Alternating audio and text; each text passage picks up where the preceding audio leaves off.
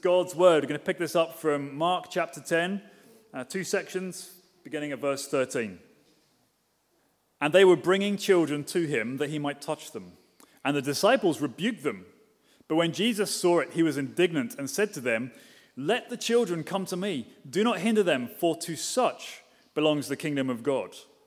Truly I say to you, whoever does not receive the kingdom of God like a child shall not enter it. And he took them in his arms and blessed them, laying his hands on them. And down to verse 23. And Jesus looked around and said to his disciples, How difficult it will be for those who have wealth to enter the kingdom of God. And the disciples were amazed at his words. But Jesus said to them again, Children, how difficult it is to enter the kingdom of God. It's easier for a camel to go through the eye of a needle than for a rich person to enter the kingdom of God. And they were exceedingly astonished and said to him, then who can be saved? Jesus looked at them and said, With man it is impossible, but not with God, for all things are possible with God. Peter began to say to him, See, we've, we've left everything and followed you. Jesus said, Truly I say to you, there is no one who has left house or brothers or sister or mother or father or children or land for my sake and for the gospel who will not receive a hundredfold now and this in this time houses and brothers and sisters and mothers and children and lands with persecutions and in the age to come eternal life. But many who are first will be last and the last first. This is God's word. Well, um, over the last few weeks together as a church, as we've been uh, taking our time going, going through uh, Mark's gospel, we've been seeing lots and learning lots together about the kingdom of God. And, and, and we've seen that the kingdom of God is, is the place of God's reign, the place of God's favor, where, where, where God is, is, is Lord of all, uh, and everything in that kingdom um, uh, confesses that and agrees to that and lives in that. And it's a wonderful place. It's a place of, of, of restoration in the kingdom of God. It's a place of healing, uh, as we were just thinking there, in the kingdom of God. Uh, it's a place of pure goodness. There's no evil. And we've seen that, haven't we? You know, Jesus, when he comes along to, to show and tell the kingdom of God, he's been, he's been teaching, he's been uh, healing, he's been uh, you know, uh, calming the storm. He's been um, sending out evil spirits from people. This is a taste of what the kingdom of God looks like in real terms. And we've been getting that week after week after week. And, and when, we, when we look at our world and, uh, you know, when, when we watch TV and, and, and, just put on the news or whatever way that you get information, um, I don't know about you, but I just feel more and more now as, as time is progressing, I, I, want the kingdom now. I, I need it now. You know, what's going on out there is horrible. And yet, what we have in, in the gospel and, and, and the kingdom of God is, is, just what our hearts desire. It's that, that, that place of beauty and, and peace um, and, love. And, and what an antidote that is to the, the mess that we've made our world. And we can have that through Jesus, through his death and resurrection. Um, and so, so as he's been laying out this great vision of the kingdom, um, he, over the last few weeks, has been sort of ratcheting up. On his way to the cross, he's been ratcheting up what it means to therefore follow me. Uh, you know, he's given us the vision, but, but, but how do we actually link into that? And, and uh, you know, what does our life look like um, as part of that? And so uh, we've seen that, and um, we've seen, you know, the greatest in the world's eyes will be the last of all and the servant of all in the kingdom of God. We've seen, you know, this sort of loving unity which takes place in the kingdom of God. We've seen how radical, radically we deal with our sin in the kingdom of God. Um, and, and, so we, we, dealt with all this over the last few weeks. But today, particularly, um, we're going to deal with this question okay, okay, okay, okay. How do we actually get in? Right? How do we actually access the kingdom of God? What do we need to do? To, to, to obtain all this for ourselves. And so, what we're going to see today uh, is number one, two approaches to the kingdom of God. Okay, two, two ways that people try and enter the kingdom of God. And then we're going to see, uh, after that, one point of access to the kingdom of God. And thirdly and finally, then we're going to see how to get there. Rather confusing, I've just realized. Point one is two approaches, point two is one access point, and uh, thirdly and finally, then how to get there. Hopefully, it'll make sense as we go through. So, two approaches then that people can adopt to the kingdom of God. The first approach, we'll see this in verses 13 through 16, is come with nothing. First approach to the kingdom of God come with nothing. Uh, we've got these crowds, right, bringing uh, their children to Jesus uh, that, that, he might bless them, put his favor on them. And uh, in verse 13, we see the disciples blocking access to Jesus. Not just blocking access, like standing in his way like security guards, but, but, but rebuking, actively rebuking, telling a sharp telling off. Get away from Jesus, right? He's, he's busy with the real healings, the real teaching. Take your kids away. He's getting in the way, right? Um, and, and, this word rebuke is really just used by, um, particularly by Jesus when he's rebuking an evil spirit, you know, or, or, when he's telling the storm to settle, he's rebuking the wind and the waves. You know, it's a strong telling off with anything that gets in the way of God's will. And here the disciples are using this word, looking at these, these small children that are being brought and saying, You're getting in the way of doing God's will, away with you. And in verse 14, we can see Jesus' reaction. He was indignant, putting it mildly, irate. You know, we might say he was raging with them. What are you doing? Let the children come, says Jesus. Don't get in their way. I want to bless them. I want to accept them. Don't stop them. Then he says uh, to, to, to them in verse 14 To such belongs the kingdom. Right? To such as them belongs the kingdom. And then he goes on to reaffirm this in verse 15 Whoever does not uh, receive the kingdom of God like a child shall never enter it. Okay? So the first approach to the kingdom of God, according to Jesus, is come like a child. And that does not mean, therefore, come to God uh, because you're naive, uh, because you are ignorant, because you don't understand how the world really works, that they're the sort of people that can access the kingdom. No. Don't, don't come to God. It doesn't mean you're, you're being foolish or you're being immature. It certainly doesn't mean you have to be innocent and pure, right? Uh, being a parent, I know for a fact uh, that innocence and purity in a child lasts about five minutes, and after that, they seem to work out pretty well how to sin and how to, you know, how to follow uh, their father, I suppose, in that. Um, none of the, you know, None of these things are what it means to be a child when it comes to the kingdom of God. Uh, a bit of Greek can help us here. The word child there in the original Greek is as paideon, uh, which is where we get our understanding, you know, the word pediatric or pediatrician, you know, relating to children. And it often refers to the, the smaller end of the scale. So we're talking infants and babies and toddlers, that sort of age group. And, and, and that's sort of emphasized here because it says in verse 13, they were bringing the children. They weren't just coming on their own. You know, they were, bring, they were being brought. They probably couldn't walk because they're so young and small. And they were bringing them to Jesus. And, and likewise, in verse 16, Jesus took them in his arms. You know, generally speaking, you do that when it's a, a, a small child, isn't it? A toddler or, or so forth. And there he is, anyway, uh, embracing these children. They, they, they were small, they were powerless, they were helpless, and yet there they are, effectively approaching the kingdom of God, and they're the ones who are blessed. Uh, they're the ones who are relying on, on Jesus' love, his tender care, and they're the ones who got those things. Um, it says, it's actually interesting in verse 13, it says, you know, the, the, presumably the parents were bringing their children to him that he might touch them. That's all they wanted.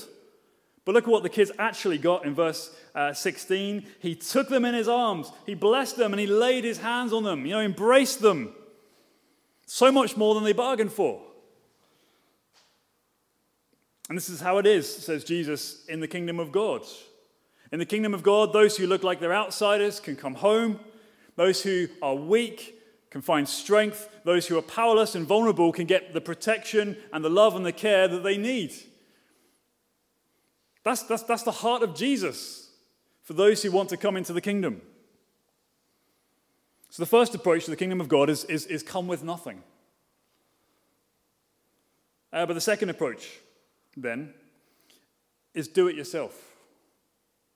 Uh, do it yourself. We, we purposely didn't cover verses 17 through 22 here, um, because actually uh, we, we covered that earlier on. Jamie Bambrick came and, and was teaching on this uh, back in August. So you, you, can go back and listen to that if you want. He took those verses. Um, but what we're doing today is, uh, is concentrating on the, the, re- the response of the disciples. Uh, but just so you know, th- those verses that we're, we're missing out today uh, talk of, of, of uh, this rich young ruler. Uh, we might say today he was kind of like a trust fund kid. You know, somebody who had money, who had every opportunity that he wanted, um, you know, set up for life.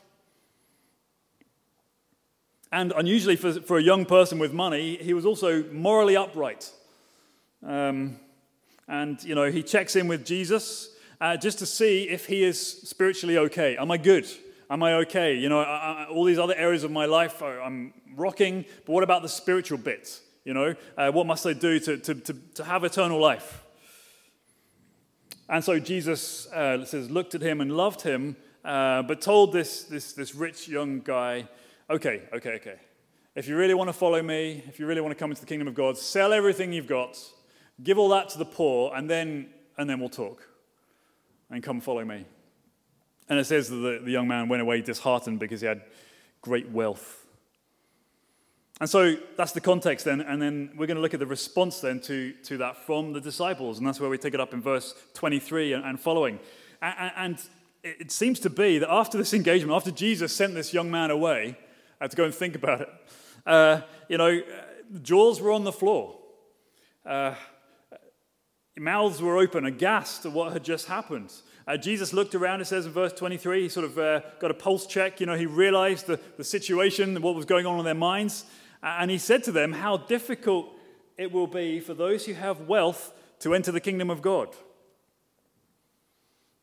It says that the disciples were amazed at his words, absolutely astounded.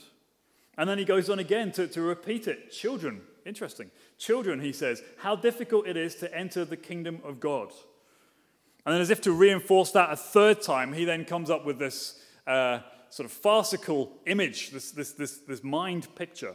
He said, Look, it's easier for a camel to go through the eye of a needle than it is for a rich person to enter the kingdom of God. All right? It's ridiculous. Uh, a camel is not something we would see ordinarily in our own uh, experience wandering around the streets of Belfast. If you've ever seen one in real life, perhaps you've even traveled on one, if you've been on holiday. Um, they're, they're, huge beasts, uh, much, much higher than me and um, you know, uh, wide, sort of fat, little skinny legs, big, big clumpers, you know, and, and their job, generally speaking, particularly in that context, would be to haul stuff around, you know, carry um, equipment or um, uh, resources, what, what have you. And Jesus is saying it's easier for this big, hairy, stinky beast to get through the eye of a needle, which would be used to thread, little tiny thread to, to make clothes and, and fabric and all the rest of it. It's easier for that huge camel to get through this little hole than it is for a rich person to get into the kingdom of God. Okay, think of a Ford Transit. That would be the, the equivalent in our society. It's easier for a Ford Transit to get through the eye of a needle than it is for a, for a rich person to get into the kingdom of God.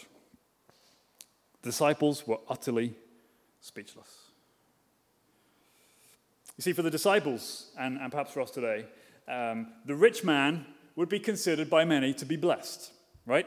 He, he, he's got money, he's got God's favor on him, he, he's done really well in terms of his religious uh, upbringing.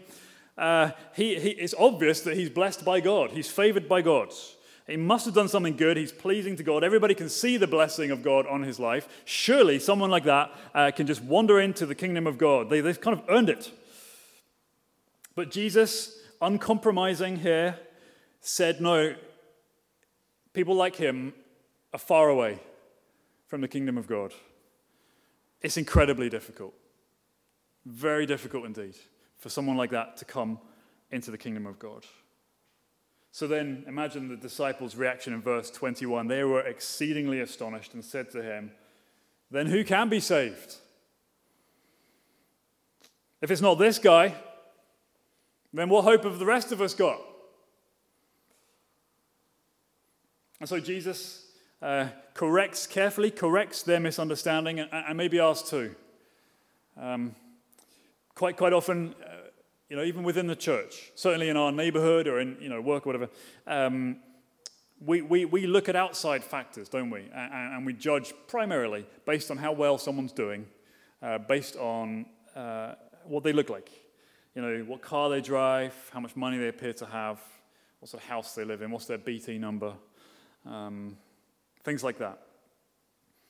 Um, even what their family are doing and how successful their family are. And, and, we make judgments and we say, well, look, this family or these people must be close to God because uh, you know, look, look at all the good stuff that's going on for them and just a few tweaks that are required in their lives, and, and surely they'll just come on into the kingdom of God. They're not far away at all. But Jesus here would say to that attitude, no, that's wrong. Totally wrong.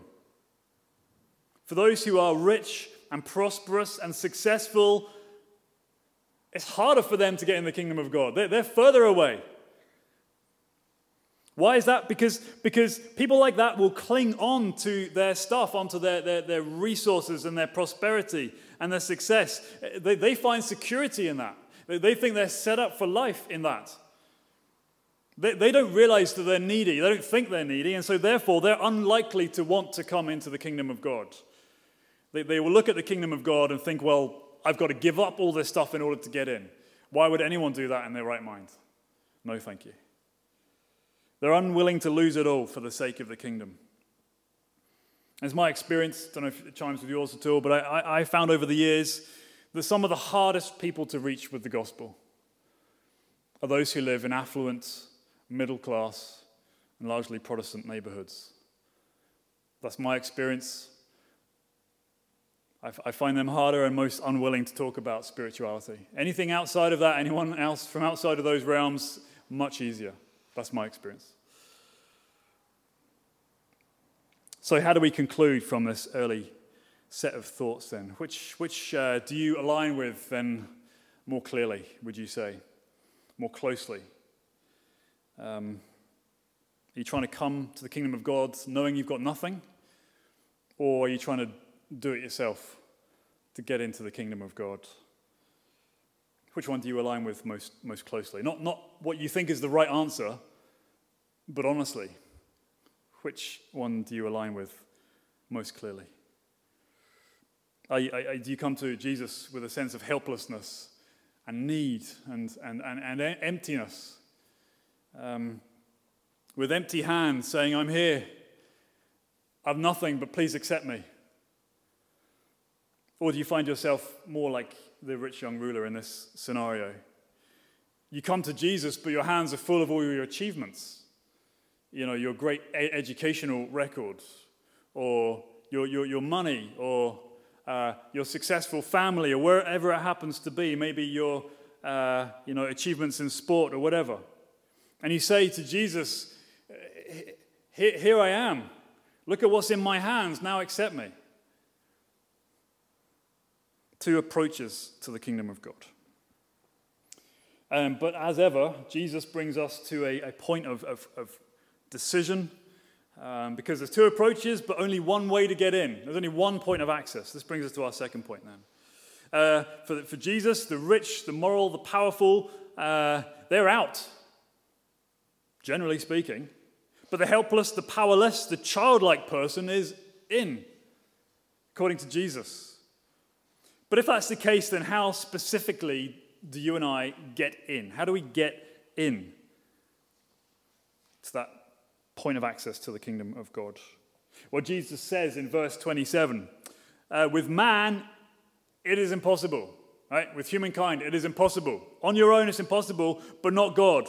All things are possible with God. Jesus is saying you can't get you in to the kingdom of God. Only God can get you into the kingdom of God. That's why the rich find it so difficult because they think they can do it themselves. Um, whereas those who are childlike have no such problems. Um, they, they can't do it themselves. They realize they're powerless, they have nothing in their hands to bring. They're helpless. They've perhaps been people uh, who have looked within and found nothing going on for them. There's no sense of moral excellence in those who come with a childlike attitude. No, no perfect record. No, no vast achievements to point to.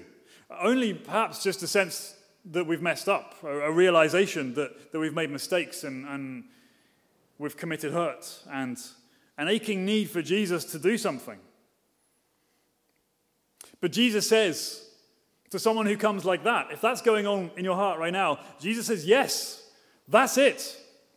These are the types of people that come into my kingdom. They're the ones who can access the kingdom of God. When you realize you've got nothing, when you rely on Jesus opening his arms to you and embracing you and blessing you, then you shall receive the kingdom.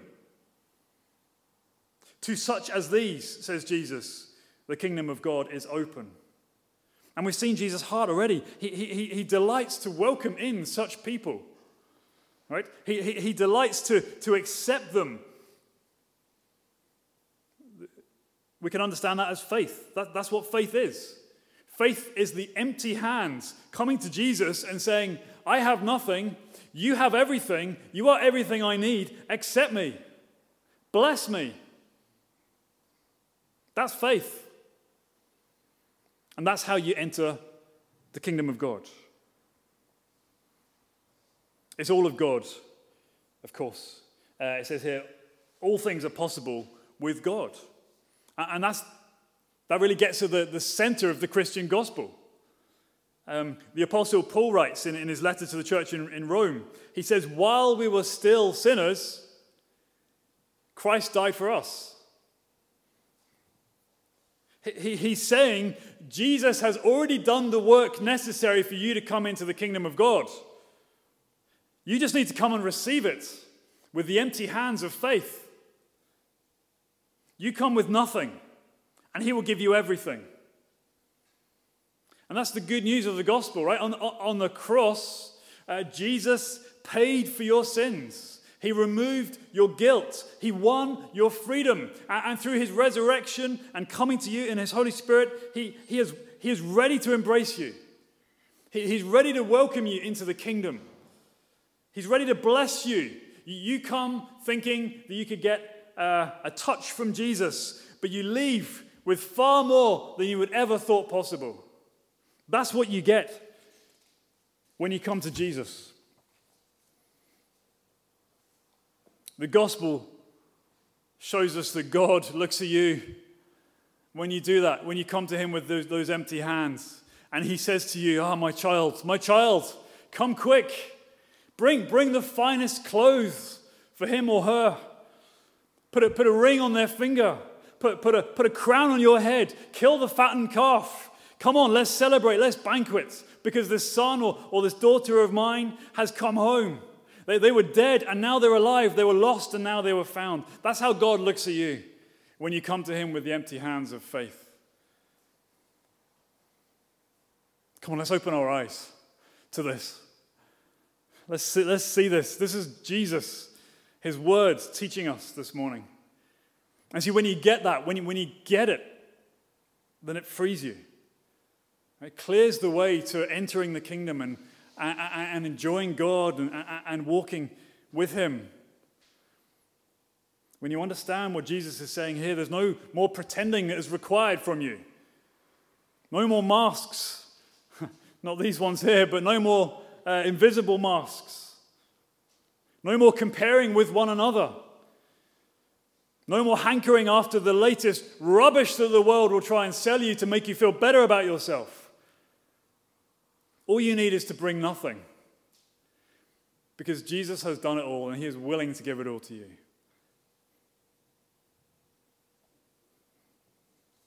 So we've seen two approaches to the kingdom. You either come with nothing or you, you do it yourself. But we've seen that one point of access. So, thirdly and finally, then, how do we, how do we get there? What do you do if you've got stuff? Um, what do you do if you're, you're in some ways rich?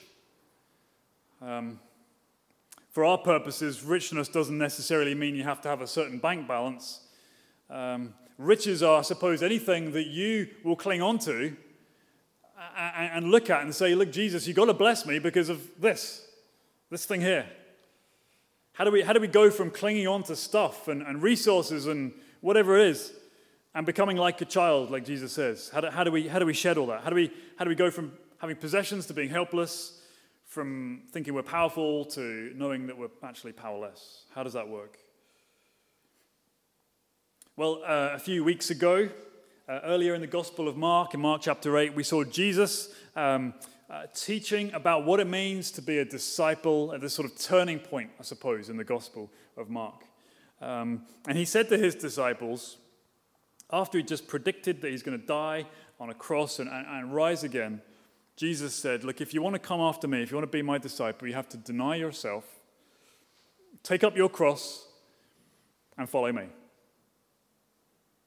All right, you, have to, you have to give up your rights to your own little kingdom and hand me the keys and follow me. All right, lay it all down.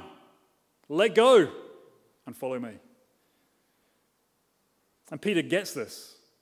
He hinted at it anyway, surely, in, in verse 28. Peter began to say to him, Look, we, we, see, we, we, we've left everything to follow you. Do you remember way back at the beginning when Jesus originally calls his, his first followers, um, Peter and, and his brother and James and John as well? They, they were busy in the, in the sea, in the Lake Galilee, uh, fishing. They had nets, and it literally said they left their nets and followed Jesus. And, and the, Mark intends us to understand that wasn't just a case of, oh, we'll drop this for now and maybe in half an hour we'll come back and finish off. Mark intends us to understand that they left their nets full stop. Life changed. They, they, they shifted. They, they, they, they knew that in order to follow Jesus, I have to leave this way of life behind me. Um, my, my chance at, at uh, uh, progressing in the world and becoming prosperous, you know, even getting some staff on board to come and do all that for me, and I'll just rake in the money. That's why he says to Jesus, See, we've left everything to follow you our, our career, our livelihood, our chance of success. And Peter comes across a little bit desperate, and maybe uh, sort of his head is, is, is, is, is, whirling at the moment because of this engagement with the, the rich young ruler and, and is surprised at what Jesus said. And so he wants affirmation. He says to Jesus, Look, we, have left everything to follow you. Is that, are, we, are we doing it right? Uh, are we following you appropriately, Jesus? Is this, is this ticking the right box, so to speak?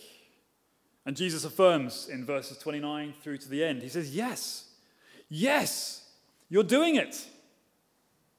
Uh, but let me encourage you, he says, if you've given up your house, or your, or your, or your family, your mother, or your father, or your, your, your, your children, or if you've given up land, money for my sake and for the gospel, then there will be a reward for you.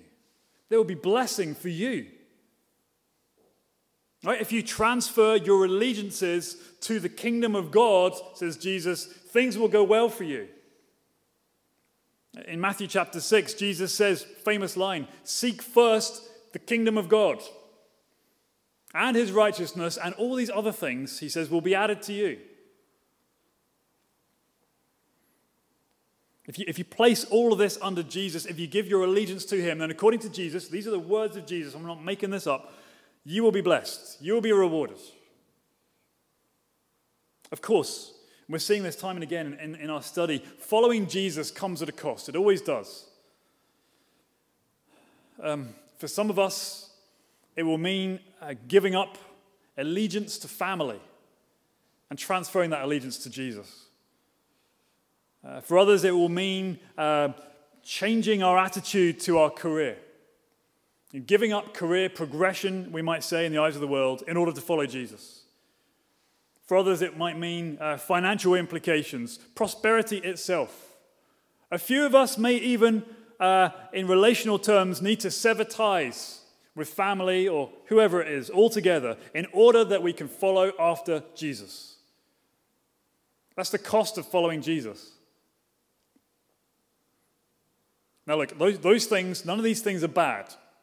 Right? We've been seeing this, we saw this last week in our understanding of sex and, and sexuality. It's not bad in and of itself. None of these things are bad. Family is not bad. You know, they're good. It's good to have possessions. It's good to have resource, right? It's good to have land and, and all that. That's wonderful. A gift of God. But that's it. It's a gift and it's a gift to build his kingdom.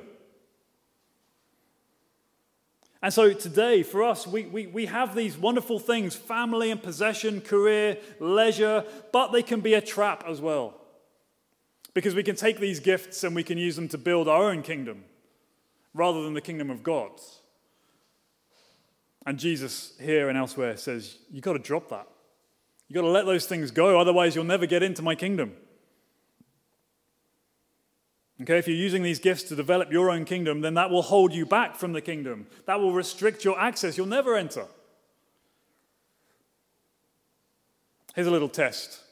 Let's just take five and do a quick test at the moment. Don't worry, you don't need to answer by writing down uh, and, and, giving your answers to me or saying them out loud. But let's just do this now. Uh, name three things. If you're a believer in Jesus, right, if you think you, you count yourself as a disciple, if you are a believer in Jesus, name three things Three things that you have sacrificed so that you can follow Jesus. Three things that you sacrificed, that you said no to, you've denied yourself so you can follow Jesus. Have you got them? Right. If three is difficult, think of two.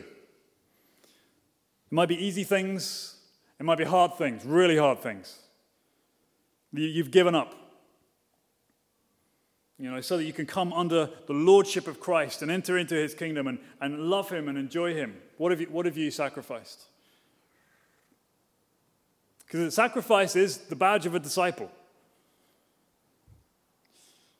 Um, if, you're, if you're sitting there struggling, thinking, goodness me, I actually cannot think of anything substantial that I've said no to, that I've given up in order to follow Jesus, then, friend, maybe you need to rethink what it means to follow Jesus. Go back to the scripture and, and, and re uh, examine all of that.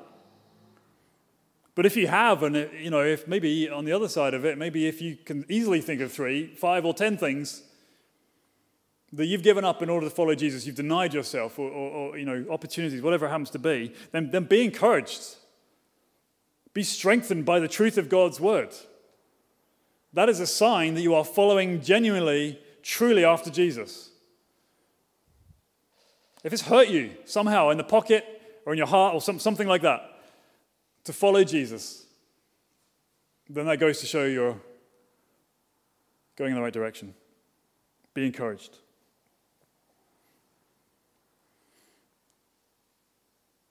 But does being a Christian mean just simply giving stuff up and being miserable for the rest of our lives?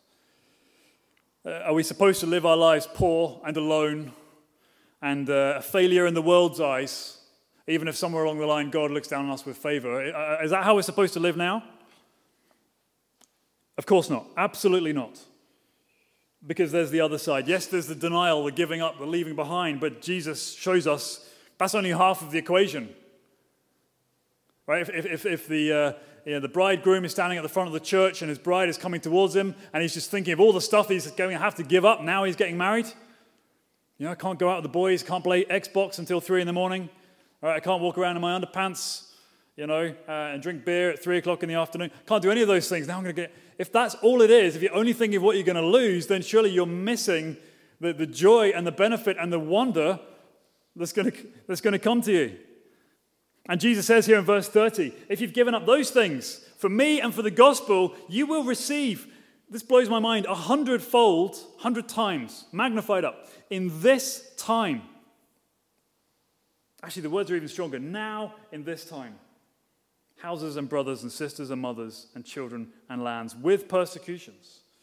This is not referring to heaven a future realm, a, a, a, future age. This is referring to now. Jesus is saying, if you are sacrificially following me, there will be exponential blessing in your life. There will be fruit, there will be joy, there will be levels of intimacy that you never thought possible, there will be a sense of togetherness. As you get to behold the things of God and see his kingdom come, where does this happen, you might ask? In what realm are we talking?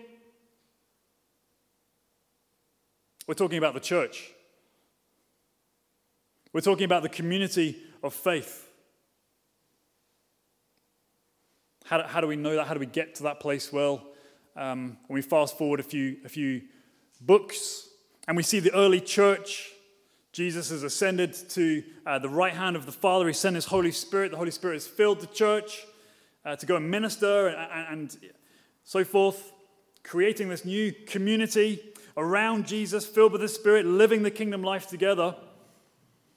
And, and it depicts in, in, a few occasions this, this, this beautiful glimpse, this, this image of these, uh, this wonderful community, sharing all things together, serving one another, opening homes so that we can love and care for one another, breaking bread together. It says there was not a needy person among them. I've got a few verses here um, from Acts chapter 4 where we get one of these glimpses of this amazing uh, community that he's talking about.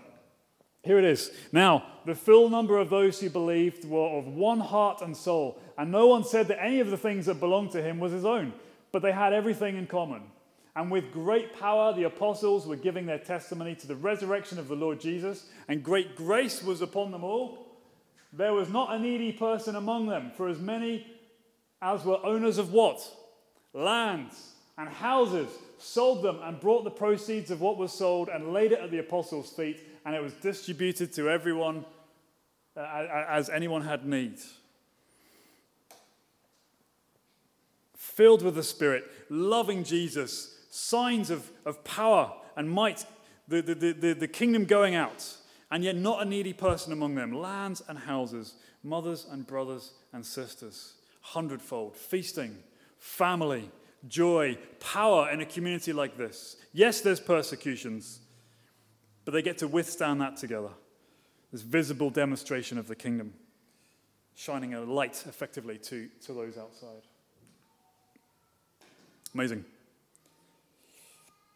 I just want to say sorry if this is not your experience of church in the past. If it doesn't come anywhere close to this, then I'm, I'm sad. I grieve with you. Um, maybe you have never found church to be anything like this. This is a million miles away, hundredfold blessing. But uh, this is what we're trying to build here by the grace of God at Foundation Church. Um, that's what we're aiming towards. That's what we are seeing already taking part. And, and, and of course, we would love you to be a part of that. If you're not already uh, connected with us um, through you know, membership, uh, we'd love you to join with us on mission. Um, but yet, we're, we're, we're a work in progress here um, together at Foundation Church. But as Jesus sort of concludes here, what we'll see in this life, even with this hundredfold blessing and this loving and sharing and feasting together as family, he says that's the tip of the iceberg. That is just a foretaste of what it will be like in the future. He says uh, there, you know, you're going to receive a hundredfold now in this time, and in the age to come, eternal life. Fullness of joy depth of life yet to be experienced. This is what awaits you uh, for those who come to Jesus with nothing in their hands and says, I have nothing, accept me. And you go away full, rich, with nothing but eternal life to look forward to. Let's pray.